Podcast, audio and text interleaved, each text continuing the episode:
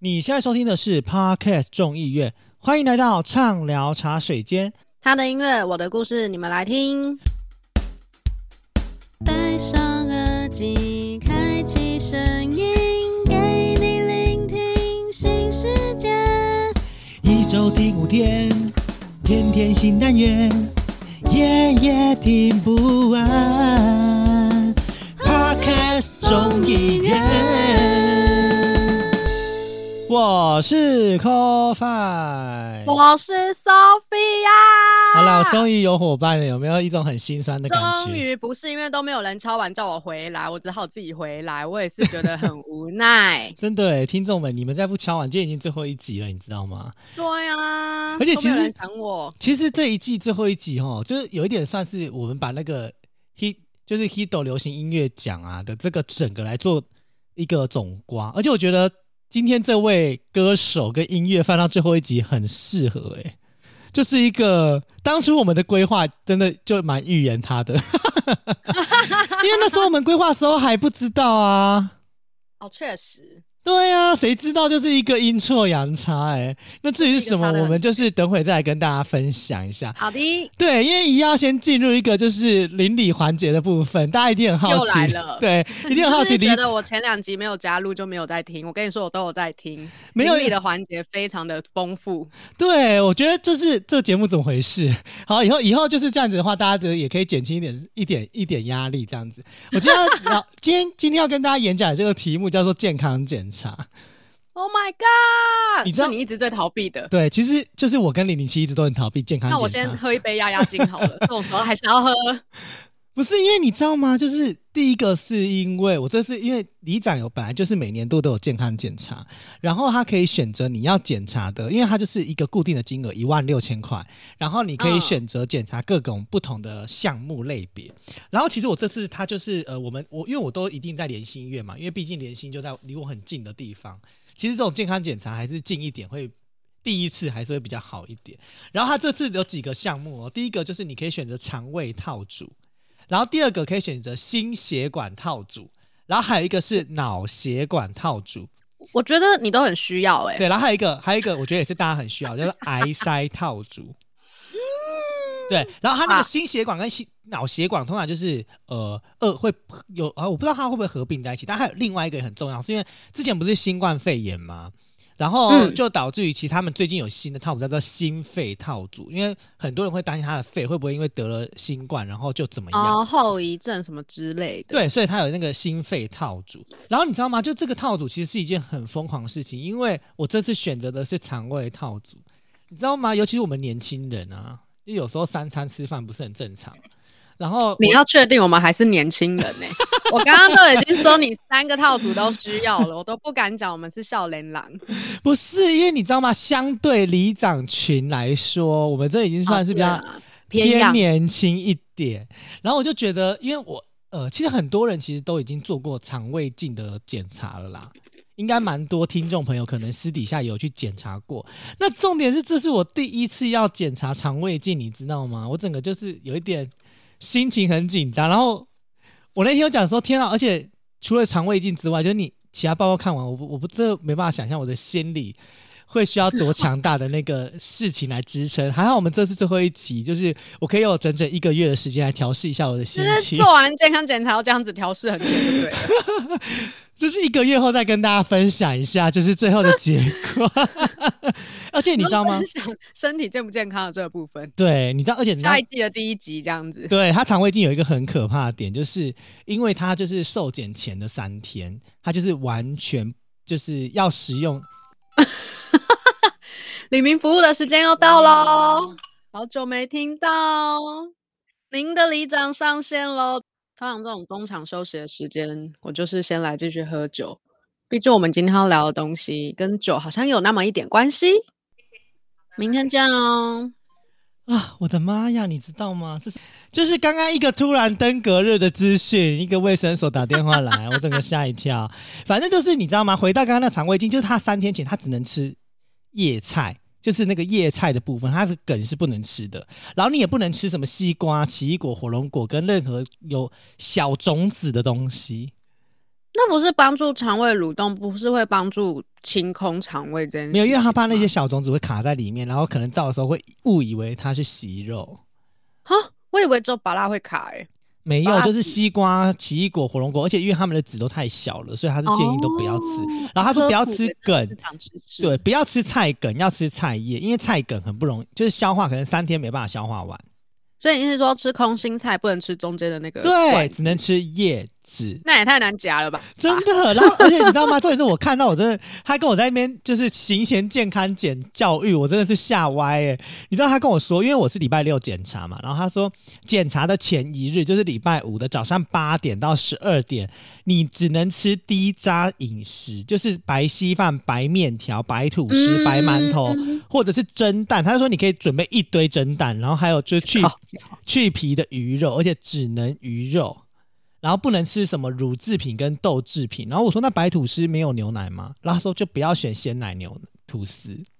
那吐那还有什么吐司？就是他的意思就是黑牙吐司也不能，就是要就是就是一般的白吐司。他说如果可以白吐司，那白吐司的成分是什么？I don't know。然后重点是你知道十二点以后更可怕。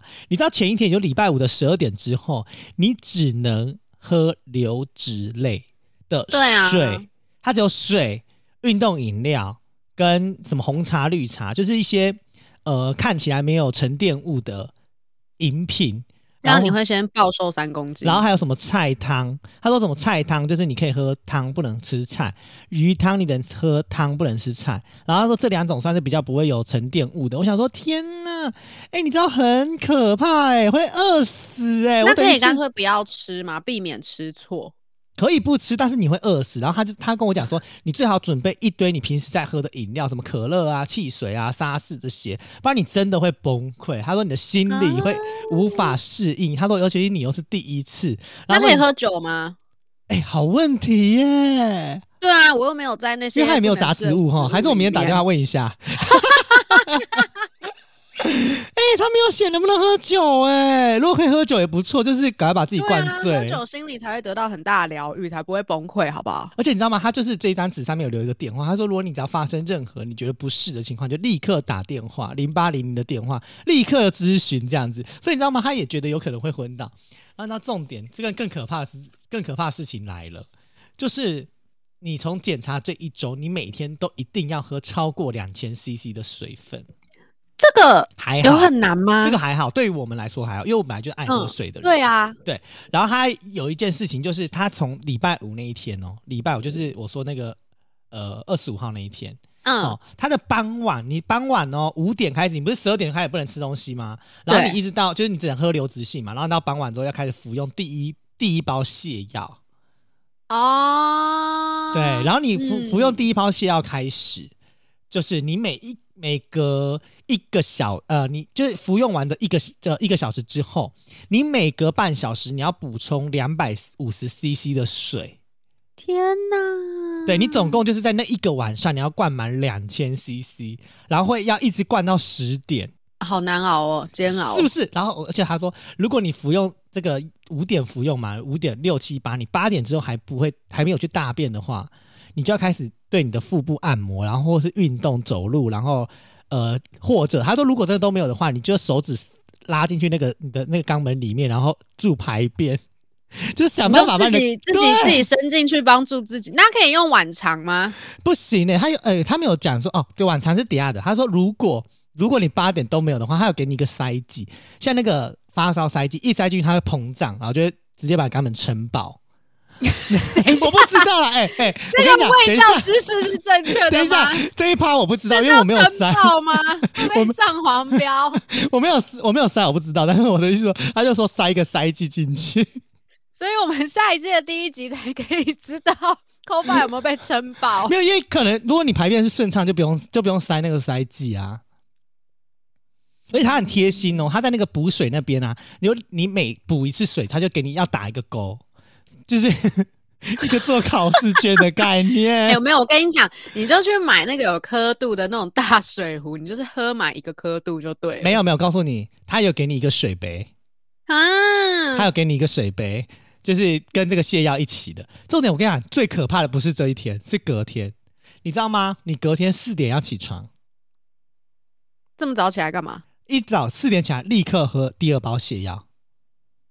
反正他就是要清的很干净。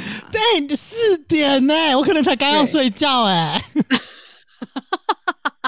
他在开什么玩笑？而且如果没有喝酒，前一天怎么睡得着？而且他说你可以准备一些茶饮或者是饮料。哎、欸，你知道准备茶饮，我得困没起呢。对啊，为什么？等下为什么要准备茶饮？他说因为茶饮就有带糖的茶饮，你可能比较喝得下去，因为你平时就在喝饮料啊。哦，他是说就是怕泻药不好喝这样子。对，然后重点很夸张哦，然后你喝下，你吃了那包四点吃完泻药之后，四点半开始补水，然后一样就是三十分钟补两百五十 CC，要补四杯，就是补到五点半。重点是。对，就一千嘛，然后重点是你你服完那个第二包泻药之后的一个小时后要开始排便，重点是你要去检查你的马桶排出来的东西有没有物体，还是排的是那种黄色的水，你必须要让你自己想办法是排成黄色的水，所以你就要一直拉，一直拉，一直拉，然后是黄色的水。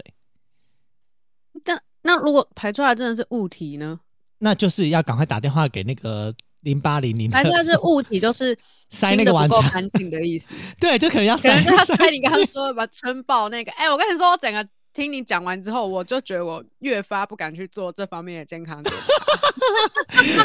真的，然后我也没有做过这个相关的，对，因为我就觉得前置作业很恐怖，欸、我已经觉得很恐怖，然后你现在就是一个大细节。而且你知道吗？重点来了，他的钱就是你，你不是服用完一个小时大开始拉屎嘛？然后他四点开始，四、嗯、点吃完泻药的两。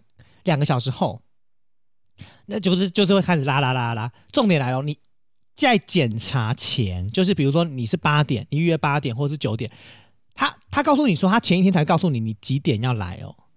啊？为什么？所以如果你今天被排到十点的话，你就是会饿很久。我是说我可能会昏倒。他检查前的两小时，水跟食物都不能喝。然后如果你还一直在拉不会停，就是你可能会脱水。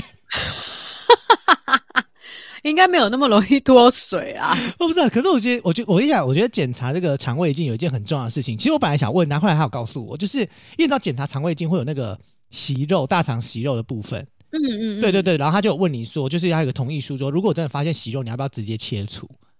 要啊。对对对。然后他还有就是他有几个项目可以做啦，嗯、就比如说呃幽门螺旋杆菌的一个检测费。好，嗯，或者是就如果他有发现的话，那就可以就是切片来检测。另外就是呃，如果你的胃有胃溃疡的问题，他就会做一点切片下来，或者是肠会有那个息肉，或者是如果肠有一些异常会切片下来，这都会要有付一点钱。哎、欸，可是很便宜耶，你知道吗？我后来觉得健保真的是一个很不错的东西，你知道吗？确实，真的，因为你要切一次息，幸福，对，他切一次息肉才两百四十块，这么便宜。对呀、啊，很便宜，对不对？一块吗？还是一次？是以次为单位？我不知道这个，我不知道。哎，这有什么十块这样怎么办？然后重点是你知道吗？相对来说，如果你如果你没有你没有那个健保给付的话，你是自费的话，切一次，来，我告诉你，来来来，切一次，它的费用就不是 不是想象中的这么便宜哦。是直接打开 list 没有，因为它对对对，打开 list，因为它如果切一次的话，那个息肉的话。一次就是八百八十二，健保就是四分之一价钱。对，而且我告诉你哦，如果你是做切片处理的话，是三千七百零六块，是不是差很多？而且而且你知道，而且你知道吗？如果比如说它会有一些，就是如果有需要的话，会有止血夹跟止血针嘛。哎、欸，那个价格也差超多的，你知道吗？就是如果是止血针的话，一千零五十块哦，自费，这是健保自费的。嗯、如果你是没健保自费的话，一根哦，一根止血哦，一万零九百，直接差一位数，天哪！对呀、啊，我整个吓傻，我这还好，我有讲健保。哎、欸，不然你这样切一切下来，你可能比你的健康检查费用还贵哎。对。对啊，啊可是我真的觉得，就是我很紧张。我今天就是我自从就是发现健康检查已经离我这么近之后，我现在整个人很紧张，很紧张。而且你知道吗？我觉得我还跟了就是我台北的室友，因为我不是离开台北，然后有新的室友进就是进驻嘛。嗯。然后后来我想说，那就是请大家吃个饭，这样顺便跟大家认识一下。因为毕竟那个房子的主要的签约人还是我嘛，总是还是要关心一下我的房客们，所以。你 现在变成房东了是不是？对，然后还不是自己的房子，然后我想说要去关心他们，所以后来我就想说就请他们吃饭。然后我想说，我那天刚切完，这样能吃吗？刚你不一定会切啊，你就是刚检查完能吃吗？可可以吃啦，就检查完就是正常吃啊。你只要不要吃什么很油或干嘛很刺激的，我觉得应该都还好。对，然后所以我后来就想说，就是那就是吃那种什么吃到饱，把这两天靠腰嘞。刚刚不是讲说不要吃刺激的。那有人健康检查完就要吃吃到饱啊？就是觉得很需要，我觉得我哎、欸，你知道我今天还认真的跟那个跟那个我们的医生医护人员说，我问一下，如果前一天真的血糖过低昏倒怎么办？他说，所以你一定要在，他说李长你一定要就是用喝一些有甜分的，你不要再喝无糖的饮料了。很少这个年纪被要求说要喝有天分的哎、欸，对，他说就是尽量喝糖多的。然后尽量西瓜汁可以吗？不行，就哎，你刚刚没听呢、欸啊？西瓜不行，不行，因为它不是清澈的，妹妹，它不是清澈的饮的那个水，还有渣渣啊。那你只能喝什么麦香红茶那种？对，就是只能喝那种。不能喝奶茶，不能。对，我本来想说啊，喝个奶茶至少有心理慰藉一点，不行，不行哎、欸，很烦哎、欸啊，我现在很困，我而且我可能只能喝东方美人茶，不然我喝其他茶我可能会睡不着。我现在就是喝国宝茶，对，就类似这种茶咖啡，对对对对对对对对对。还有现在就是很紧张，可以讲聊这个很紧张这件事情，其实好像跟我们今天主题没什么关系，就是硬要讲。没有，其实你说没关系也是有关系，因为其实到我们这个年纪，因为今天要聊的这个歌手，其实跟年纪有一点关系。因为其实真的到我们这个年纪。该面对的现实还是要面对，不要跟林奇一样，就是 T K 一直死不去健康检查。对啊，他现在应该耳朵很痒，虽然他人不在这，就是他不在才硬要一直骂他，有没有？狂骂猛骂。不是，其实我们要要讲的这个人，就是我们刚刚前面有提到，就是我们觉得很特别，因为原本我们在安排的时候，我们还不知道，结果后来。就是今天再回头一看，发现真的很适合，因为今天是我们最后一集，也是我们要聊我们金曲歌后阿令。哇哦，他真的等很久，而且我一直以为他有诶、欸，有是有小孩还是有什么？有得过奖啊？你知道吗？我就是其实阿令早就已经有小孩，而且她老公其实很红诶、欸，我不知道你们知不知道？你说打棒球的某一个人？对对对对对对对，他可是在当时年。嗯当时那个年代是非常非常非常有名，然后反而现在她老公整个就神隐呢、欸，就是完全成为她老婆的后盾，就不知道哎、欸，我是不知道是后盾还是婚变啦，嗯、呃，这就不好说了啦，嗯，因为就是一直有盛传，但是就是大家都没承认也没否认，呃，那就是维持一个呃很和平的关系，也是一件好事啦。我觉得有时候人家感情的问题也不需要就是硬要被搬在台面上嘛。真的是啊，而且其实阿令真的蛮厉害，是因为呃，他其实真正算事业起飞，应该是在一九九六一九九九年的时候，就是当时九二一大地震的时候，就是他那时候唱那个，就是呃那个奇异恩典，就是大家都很。很常听到的那那那那那这首歌，你知道吗？这是他唱的哦？不是，就是他那时候就唱这首这首歌，应该是一首就是呃基督徒他们唱的一个类似圣歌这样。只、哦、是说他要把它，就天主教还是基督教的那种圣歌啊？对，然后也不是唱红，就是他是在这因为唱这首歌曲，然后呃当时为了就是唱就是帮那些受灾户类似唱诗歌吧，然后所以开始被。被发现，后来他是在 Easy Five，因为他本人非常多歌手都在 Easy Five 里面就是被发掘，那阿令也不意外，所以他其实在二零零六年的时候，他才发行了大家就是非常耳熟能详。你看哦，他真的很猛，他发行第一张专辑就立刻爆红，就是五度万岁，失恋无罪，对，他就是这首一唱，而且他就你看哦，他从二零零六年就失恋无罪。然后被大家翻红，然后就立刻有了一个封号，叫做“天生歌姬”。哦，他真的是，而且重点是，我觉得他的，我觉得我，我觉得阿令的幸运，就是可能因为前面实在来的太快了，所以，所以你看哦，他就是，你看他后来当天生歌姬之后，同年就是二零零六年的时候，阿妹主动邀请他去演出他那个《爱上卡门》的音乐剧，而且是当时还是饰演第二女主角，嗯、就是。一一上来，哎、欸，你知道吗？他二零零六年失恋，我的第一张专辑，他就上小小巨蛋了。因为因为就是帮阿妹表演那首，就是《爱上卡门》，就上小巨蛋。对啊，而且他也因为《失恋无罪》这张专辑入围了金曲奖最佳新人奖。对，但竟然没得奖哎、欸啊，是谁跟他角逐啊？那一年是不是很强？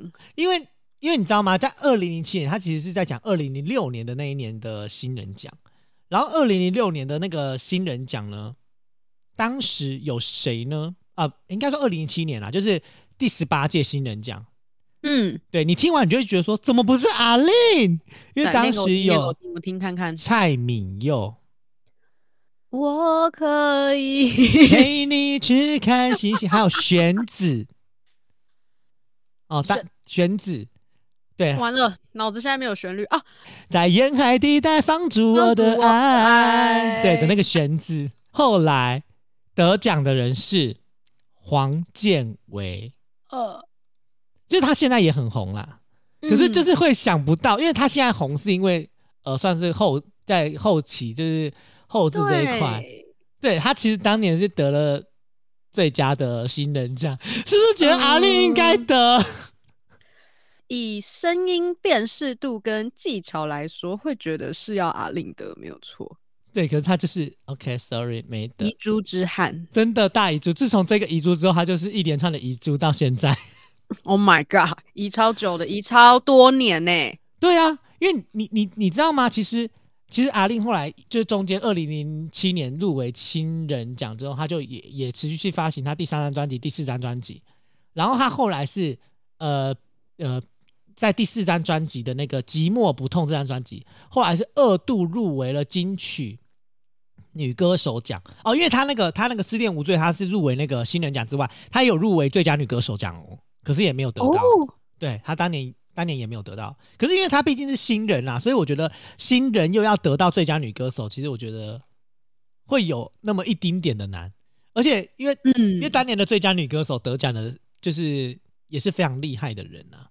所以他没得奖，好像也还说得过去。对啊，因为因为当年他当年得奖的那个呃，就是天生歌姬这个，好像当时是陈珊妮吧？嗯，对，珊妮老师。所以我觉得好像还跟，而且他那一届那一届入围的有蔡琴、梁静茹、A-Lin、嗯、蔡健雅。陈珊妮是不是？其实如果以 A-Lin 是一个菜鸟来说的话，确实要得很困难。就后来重点是他在他在那个后来《寂寞不痛》这张专辑，就是二零一一年的专辑，又再次的入围了最佳女歌手奖。可是他还是，是一直入围啊，可是他还是没得。你知道什么吗？因为他当时的对手来跟大家讲一下，对手超多的，对何韵诗，好，嗯，万芳。嗯，林凡，还有一个得奖的，我觉得也是实至名归，莫文蔚，就是？就是好，也没什么好怨的。对，好，然后他隔年，隔年又再次入围了，就是以他那个《我们会更好》这张专辑入围了最佳女歌手。嗯、好，当年入围的也很猛。真的哎、欸，你知道吗？哎、欸，女，我觉得女歌手的时候真的比男歌手还要竞争激烈，你知道吗？为什么、啊？不知道哎、欸。你看当年入围的，对，当年入围的有孙燕姿、田馥甄、魏如萱、张惠妹。对哦，辛苦了。当年得奖的人叫做蔡健雅。嗯嗯嗯，对，你知道吗？跟跟 A-Lin 在就二零零九年同时入围的蔡健雅得奖了。然后他还是坐在入围的位置上，太辛苦了，真的太辛苦了，真的很累啊！然后后来他也就好一阵子就就是就是都没有再入围了啦，就是入围那个最佳女歌手。嗯、可是以 A-Lin 的音乐来说，他的音乐就是真的是后来几乎每张专辑发行都会有一两首很脍炙人口的歌，就跟我们之前聊那个戴爱玲，一直觉得她得了，就她没得，也没有得，对。就是这样，你知道吗？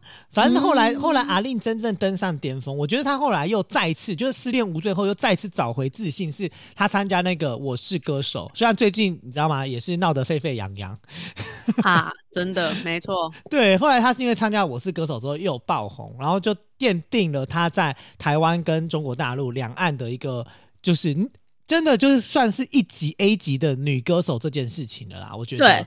就算蛮站上位，蛮站上那个位置。然后今年他是以这个《Link》这张专辑终于获得最佳女歌手奖，真的恭喜！其实这个久等了，真的久等了。其实这个应该是她第五次入围了最佳华语女歌手奖。嗯嗯嗯，对，然后她就是也是她音乐生涯的呃唯一一座金曲奖。唯一也真的想不到是唯一，你知道吗？就是这会让我们真的会想到上一届的那个，就是上上几届那个戴爱玲，就是提了一大堆，然后就都没得奖，是什么意思？就是真的太难了，真的金曲奖真的是一件很可怕的事情。其实阿令除了金曲奖之外，他也有获得，他也有入围过金马奖啊，就是那个有一种悲伤的那个音乐原声带，但是也没有得奖。哦，但那部电影我真的是怎么办？会不会配红？你说，真的是一点都不悲伤啊！因为我那时候跟我朋友两个人就想说，哇，失恋，不约而同失恋，我们就想说我们要去电影院哭爆。然后因为大家就一直狂讲说有一种悲伤真的是超悲伤，然后后来我们就一人带了一大包那种抽取式的卫生纸，嗯，然后一滴眼泪都没有掉。傻爆眼，我就说，哎、欸，难看到哭，哎，怎么会这么难看？就是是刘以豪跟陈意涵，对对对，对我还想说，哇，这个卡斯，然后那个剧本跟什么的也是讲的，好像很厉害，然后大家都说多哭爆，嗯、然后我整个看完我就想说，哦，国中生才会哭吧？他不就还好有这首歌救了这个电影？真的，可是你知道，其实聊阿令这个人，我就会想要聊另外一件事，就是这一次他不是因为。得奖，然后有提到他的部落嘛？我不知道之前大家有没有听过，哦、就他他待在的部落是那个比西里岸，你知道吗？我们曾经去，我跟零零七有曾经就带观摩去过比西里岸，就是那个小朋友会打那个泡泡鼓。我跟你讲，真的，我跟你讲，人生一定要去一次比西里岸，然后。就是听他们演奏包包泡泡鼓，然后另外还要去吃他们的，因为我跟你讲，你去可以有两个专案，第一个就是你只要看表演，第二个是你可以吃他们的原住民料理跟看表演。那我觉得，如果真的有机会，一定要去吃原住民料理，因为我们这一次去，我们那一次去没有吃原住民料理，所以我决定我一定还要再去，然后吃原住民料理。那因为这个比西里安后来就是成为了人家说的那个吉米部落，因为它里面就有一些吉米的一些元素，嗯、就是他那他们那个部落后来有得到一些就是文化部的一些补助啦，所以他们的那个他们那个比西里安的那个包包谷也是也是有呃有人进去里面，然后让他们整个。整个火起来的，对。哦，真的，哎、嗯。欸，这里我真的没去过，哎，可是我跟你讲，真的超值得去的，因为就是你知道我，我我我觉得最感动的点是，他们那些小孩啊，很疯癫哦，就是当你只要就是去跟离开的时候，然后他们小孩是会沿路一直在那个那个那个河堤边，然后奔跑，跟着你们的车奔跑，然后跟你们欢送，跟你们说再见。你很烦，就是你很爱演的那一出啊。对，就是那个，你知道吗？然后重点是那一天，那一天好笑。那一天我们就是离开的时候，然后他们一群小朋友一直跑，然后就有一个小朋友中间跌倒了。重点是我们以为他跌倒了，就就就解说他站起来继续冲刺，然后跟着其他整个队伍冲过来，哎、欸，很感人呢、欸。我觉得很感人。没有在哪里跌倒，在哪里躺好，一定要站起来向前冲。没错，就是哇，真的，我觉得会让我吓一跳。那其实那个。就是那个包包谷，它其实是呃三仙台社区发展协会理事长去推动的啦。然后他们那时候就是、嗯、就是有做一些，把他们自己的元素融合起来。我我我我我是真的当时听到那个音乐，然后在他们的部落晃，我觉得非常的，你真的会感受到海边的原住民跟山地的原住民不同之处。就是其实其实其实，如果大家有常去呃部落旅游的话。大部分的人都是去山上的部落，可是你知道，其实海边的部落的小孩跟山上部落真的完全差超多，真的，真的、哦，真的。我跟你讲，习性跟他们的生活形态就差很多，还有他们的部落的建构上来说，我觉得也会有很多落差。如果有机会的话，大家真的要去比西里岸的吉米部落来去做一个小小的散策，这样子。而且，嗯、而且我觉得真的。很值得花时间去那边游走啦，所以这算是我自己个人，你知道吗？私心帮他推荐一下。我、欸、现在在讲，我现在就在边划人家旅游的日记，我觉得看起来真的很棒哎、欸，真的很棒啊！而且我跟你讲，他们那些小孩是有就是出去、嗯、出去的，因为他这个是呃朱宗庆的那个打击的副团长来教学的，所以后来他们这个东西就是一直被流传下去，哦、感觉应该真的是不得了。对，我跟你讲，真的不是那种社区发展协会的那种、那种、那种打鼓，是真的有那种专业的演出，是有走位的、认真专业的，对，认真下去的那一种。没错，没错。所以欢迎大家，就是有机会的话，可以去比西里安。他们没有给我们任何一毛业配的钱，但是真的很值得鼓励大家一起去。哎、欸，看起来很美，而且它是不是离三仙台那个拱桥很近啊？很近。天哪，我今天去了两次，然后我都没有去那里，我合理吗？不合理。我不知道这里啊，是不是早点跟我说？这里真的很棒，真的，我跟你说，它它的美真的需要你慢慢的逛。我们那一次去这个地方，我们也停留了不少时间，就不是像一般旅游团，就是你到了，你吃个饭，然后再听个表演就走了，没用。他就是真的，嗯、我们他那时候还要请他们部落的人来帮我们导览。我觉得真的，而且他们小孩哦，每个小孩都超厉害，对他们自己，你可以感受到他们对他们自己这个部落跟这个村庄的热情。所以难怪可以培育出阿令这种，就是我完全能够理解，就是他这么爱部落的原因。就是你看他，他不是每次到哪里都硬要把他们家部落的人全部带过来，大概就是这个用心，对，大概就是这个道理啦。啊，可是讲讲那么多阿令的东西，我们必须要来聊一下。我们今天要聊这首歌曲，其实这首歌曲呢，它不是这张就是 Link 这张专辑的主打歌，它其实已经算是很后面的歌了。是他的第八支 MV 歌曲，而且我觉得很有意义，因为这首歌叫做《三八一朵花》，就是应该听起来好像闹闹的歌，就是你会发现歌词其实蛮有含义的。对啊，他就是把我看起来就是阿令的整个生涯，歌唱生涯，从哎，你不能讲歌唱生涯，从小时候他爱唱歌这件事情，到他出道，到他现在的成就，他就是把整个唱出来。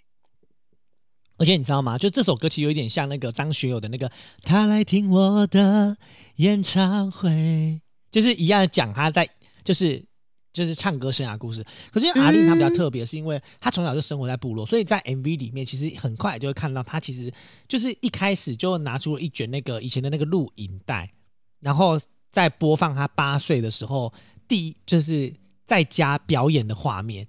哎，你你要想象，哎，他八岁的时候，他们家就已经可以把那个。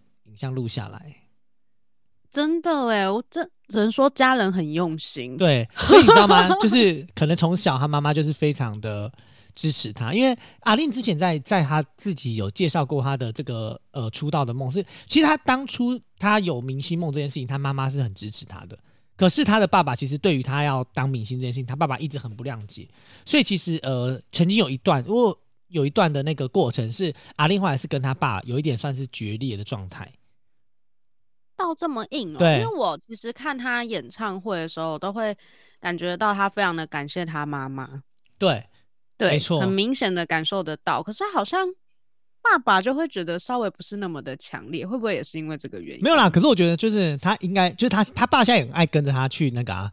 去参加各种的，你知道吗？上台哦，就是以前啦，可能不是那么的谅解。对，毕竟小孩就、嗯欸、不是他都已经是金曲歌后了，是要不谅解什么啦？还要不谅解啦？对呀、啊，他都在音乐生涯已经占有很大一席的位置了，是想要躲不谅解他？就是他从小就一直觉得他自己是明星嘛，所以他在他他你看他十八岁开始参加歌唱比赛，一路到二十八岁，然后开始担任那个。歌手就是 Easy Five 的歌手，然后一一路一路努力到现在，然后后来有了，就你看他出道没多久，他出道一两几年之后，他就立刻结婚了，就立刻跟黄甘霖结婚了嘛。嗯嗯嗯，对啊，所以呃，也透过这首歌，其实阿令也把在就是刚刚 Sophia 提到嘛，这首歌听听起来感觉很欢乐，但其实他也有在这首歌里面揭露了他一段就是比较不为人知的一个黑暗期，就是但是他自己也很庆幸他就是。呃呃，走过那段黑暗期，然后然后看见三十八岁的自己，然后你看他后来还有就是有一些画面是跟他女儿的一个画面，然后就很多人在讲说，就看了这支 MV 之后就会说，嗯，所以她跟她老公是。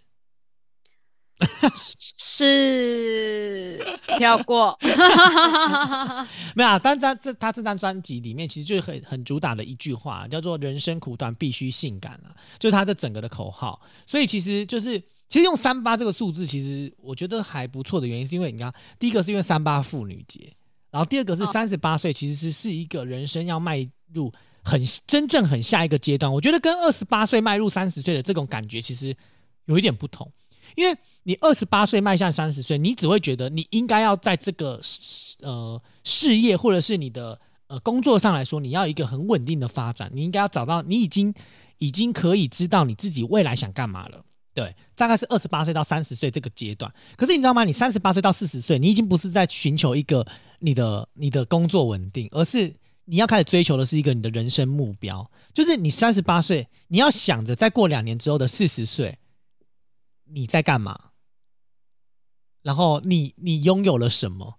而且你要想哦，女生过了四十岁，你不要讲四十岁啊，你过了三十八岁，你要怀孕生小孩就是一件很困难的事情了，好吗？哦，天哪！他渠道买哈，所以你知道吗？很就是就是这个歌曲，其实一部分也是鼓励大家一定要好好把握这种就是青春如花的岁月。像阿令一样，你看他三十八岁就绽放光芒，就像 Sophia，你三十八岁之后，你有你你自己有想要干嘛吗？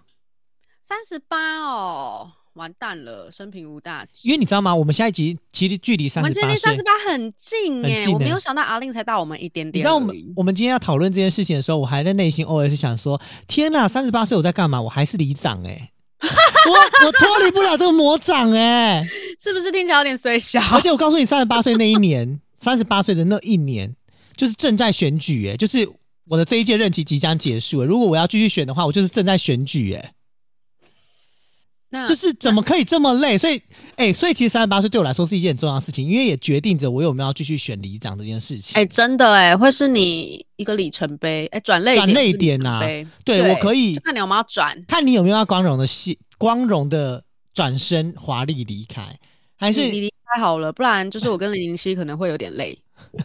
哎、欸，你不能这样讲啊！你要想的是，还好我这四年这么努力，就是可能到时候你们选举就只要来一次，就是那个大造势那一天而已。然后，而且所以就是，如果你要连任的话，就会是一个大造势。而且你要想，如果连任大造势，就不会像这一次这么可怜哎、欸，你知道吗？其实我，其实你知道，很多里长就是我，因为我们现在就是跟其他年轻里长就是会有一些交流，就不是只有凭证，然后他们就会回去看我之前的、啊、的的东西，然后他们就说：“哎、欸，你的那个造势活动很很译文呢、欸，就是也蛮蛮不错的，什么什么什么。”然后说。然后我就说，你你没有发现都没有在招观众吗？因为我没有没有我没有观众，没有观众。我说我的观众，我的观众，我台底下观众大概有七八成都不是讨在地人，应该都不是。就你朋友啊？不是李明哎、欸，而且你知道吗？可能有一半都台北人，真的。然后一半是台中人，其他根本就都不是李明哎、欸，所以你知道那个感觉不一样。你要你能想象吗？就是如果四年后我在办这种大造市场，台底下。可能就是两三百个都是李明呢。好啦，先预祝你成功。我先喝两杯。没有，还不一定啊。我现在就是对于选里长这件事情，我真的看好淡哦。我每天都觉得，就是政治真的真的不是我们这种呃新人又是素人的人来去能够可以参与的事情。就是如果不当里长之后，我真的真的真的会很想要出一本书。三八一朵花吗？就是三八的华丽转身术。白痴，你不觉得吗？这真的哇！哎、欸，可以大家期待一下三十八岁的我。那你呢？我哎、欸，我真的是没有想过我的三十八岁，因为就像你讲的，三十八跟二十八真的是心态上差蛮多。因为他二十八会觉得自己好像还介于一个嗯。可爱跟微成熟，就轻熟的那种感觉。嗯、可是三八，你真的就是套句很不爱听到的，可能就是那种三十八，真的再下去，这就是老女人了、欸，哎。就是？你讲的，的，要生也生不出来啊！如果也没有长得像蔡依林那样，或者长得像什么林心如那样，你真的就是老女人啊！而且你真的要开始微整跟保养，哎，就是该打的都要打，哎，我跟你讲，不然真的，我跟你讲，我跟你说，微整这种事情，我最近就开始有点后悔，就是怎么没有年轻的时候早一点打，因为他就是从几岁开始打，就是维持在那个年纪，你没有办法现在这年纪打，然后去到十八岁那种状态，不能回回复哦，他就是只能冻龄，不能就是就是大家都跟我说，你什么时候打，就是从那个时候。开始维持住，他没有办法，就是逆逆转。如果他逆转，可能是一个整形的状态，那就不叫微整了。真的假的？对，然后所以就是包括可能就是我的发型设计师啊，或者我身边一些呃小贵妇朋友们，他们真的都是二十几岁就开始在就是在可能打什么的没的，就让自己维持在那个状态。然后三十几岁打，他们就会觉得哦太晚了。像我就是那种太晚的那一种，所以你开始打了，我也没有打哎、欸。其实我还是觉得好贵哦，我就是平民啊，不是那个很，不是那个，不是那个嗯，贫穷的贫，对，是就是对很穷的贫。可是，所以你还没开始执行？没有啊，我没有在执行医美这件事情。我想说，我现在长得应该像二十几岁，应该还可以再跟个几年吧。哎、欸，我跟你讲，你知道吗？老这件事情是一个瞬间的，就是你可能某一天，就是一起床之后，你就发现你的鱼尾纹多了五条。我跟你讲，卖生就不会老这么快。哦，对对，哎、欸，听说，对我跟你说，那一生真的是直接急速下滑，加十岁。第一个就是你，就是虽就是真的，因为你知道吗？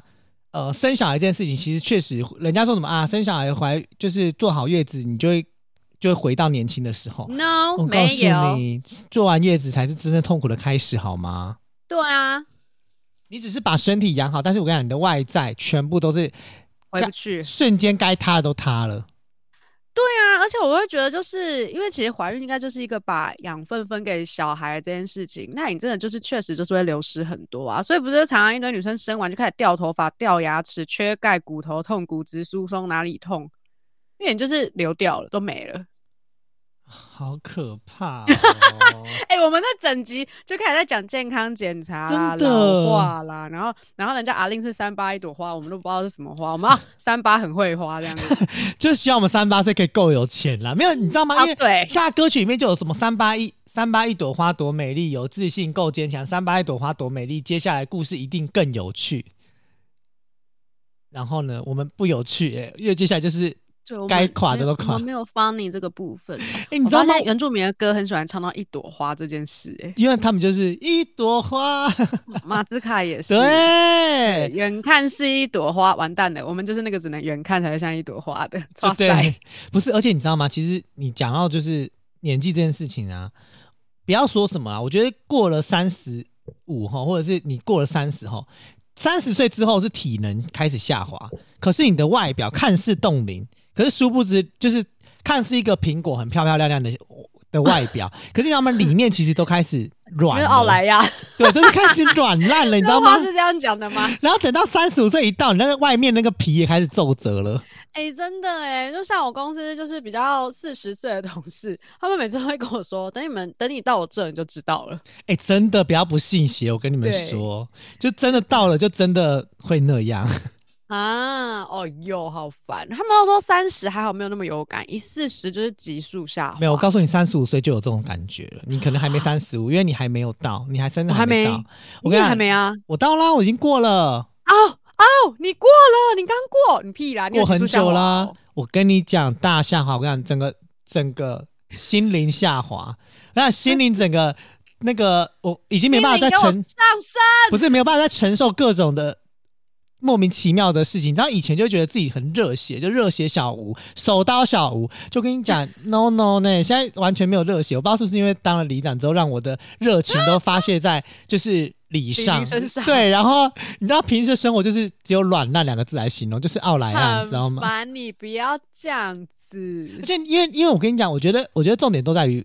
会开始多了很多抱怨，尤其是你过了三十五岁之后，你就开始在那边讲说啊，你以前怎么样，以前怎么样，以前怎么样，会吗？对、欸，可是不是过了某个年纪就会觉得很多事情看比较开。我跟你讲，就是三十五岁就是一个很尴尬的时间，因为你接下来就是马上的事实，因为你知道你你三十五岁就真的是一眨眼，四十岁可能就是睡一觉就四十喽。靠北，那四十岁不就睡一觉就死了？就是真的很快速，真的很快很快。然后那个时间是你几乎是没有办法控制的。然后你就算怎么早睡早起，身体好，我跟你讲，该老的该垮的都会垮。更何况我们已经多年没有早睡早起了。对，可能是补不回来。所以我只能说，祝大家就是三八的时候还是一朵花。对，然后多存一点钱去做一点医美。我最近就有一点微微的很想要做一个医美。哎，这不算，这应该不算医美嘛？就是我最近，呃，我想要做一个医美跟一个一个手术。哦，手术要到手术了。对，一个手术是我想要做，我很想要眼睛镭射。我最近不知道为什么，对，我最近有一个就是非常极度之强烈想要去镭射的这种心情。虽然我觉得可以，虽然身边已经有两百个人劝我不要了。怎么会？因为我朋友去弄，哎，他就蛮鼓励去用的。就很多人跟我讲，那个深嘛，你度数很深吗？两百五百，那那不用，谢谢。不是，可我告诉你一件事情，你知道为什么我觉得要去镭射的原因吗？因为我跟你讲，戴眼镜真的非常诸多之不便。对啦，确实。可是通常会去做镭射，感觉都是很重度的近视或很重度的散光，没有散光哦。因为我想去做，没有，因为主要是因为我会做的原因，是因为我两只眼睛的视差真的太重了。哦，对，你有讲过。对，所以我就很想做，而且再加上就是你知道。没有戴眼镜这件事情真的可以便利非常多，而且你没戴眼镜确实也是帅蛮多的。对，这好，你讲到重点，就是因为就是因为我没有戴眼镜的时候，就是比较能够吸引人的目光。对，炯炯有神的那一张是，然后而且你知道吗？因为反正就是我觉得戴眼镜这件事情很麻烦，可是你知道吗？问了很多在做眼科的人都说，你看我们医生都不都不镭射了，你觉得镭射好吗？确实是一直都有这种说法，包括我妈也是这样跟我说。对，可是我知道我越想越觉得不对啊！我就想说，医生不做是因为他们有讲说不做。呃，网络上有一些眼科的文章，就是有讲说不做，好像是因为医生是因为他们需要动手术，所以他们需要维持他们眼睛的寿命。哦，所以就才不做镭射，就是有这样的说法。哎我不知道，我现在就是，但我还是觉得就是，嗯，这个说法我没有很能接受，就很想雷，但是因为我身边实在太多的，我身边实在太多的朋友，就是会劝我不要雷，因为我同事很多都是重度近视，他们真的就是雷到现在都好好的，欸，哦，真的哦，对，就是因为他们可能都是那种七八百度，然后很深很深，然后他们二十几岁的时候就去就去雷，雷到现在也是四十几岁了，他们也是觉得就是很方便，然后对，我告诉你，我也听很多身边，而且我一当我当了里长之后，更多的人开始跟我讲说，里长你要去雷射，你真的可以去雷射，我就真的觉得说我哇，好想雷射，然后这是第一件，第二个是我想去做的一个医美，就是我的鱼尾纹。我这觉得我鱼尾纹这这几年就是一个以以极度快速的速度暴增，我真的有点受不了。我跟你说，我觉得哈那种脸上纹路太多啦，就是因为平常表情太多，就跟我一样，就是法令纹，我觉得是因为太爱笑。就是我觉得鱼尾纹真的太夸张了，表情太用力，就是不会啊。我每次只要个人照一来，我都要修哎、欸，超帅的，我都要修哦。对啦，可能要再过再老一点。我就我现在的年纪就是卡了一个很尴尬，就是不够老，所以鱼尾纹就会显得有点突兀。那你再过十年就好了，就可能说不定三十八岁，我鱼尾纹就会变成是我的特色。三十八岁鱼尾纹就让你变成一朵花。对对对对对，让我们期待一下三十八岁，就是大家都可以成为一朵花。那我们最后这一集 Podcast 中医院就要跟大家说拜拜。哎，畅聊茶水间的最后一这一季的最后一集，耶，又有一点微微不真实的感觉。对，超快的一年了哎！而且重点是我们又觉得，我其实讲实在话，都一直觉得好像还很多集要录，可是就哎，因为可能就我们录着录着就觉得哎，怎么没了？而且因为今这一季是比较特别，是因为我们早就在第一集我们就把所有歌曲都已经定下来了啦。对，所以好像要录什么歌曲，我们好像也早就已经有有心理准备了，只是都没有办法提早执行而已。还要讲出来就对了，没错，我们就是没有办法提早执行。对，但是不管怎么样，也感谢大家这么多，呃，这么多时间的支持。然后，如果中间有没听到集数，再记得回去听，记得把它补齐哈。啊，如果在我们休更期间哈，如果你太闲没事干，哎，你可以再从第一集开始一路听听到现在哦。欢迎大家继续收听哈，有任何的意见、任何的想法都可以私信我们哈，我们都会等你哦。拜拜，拜。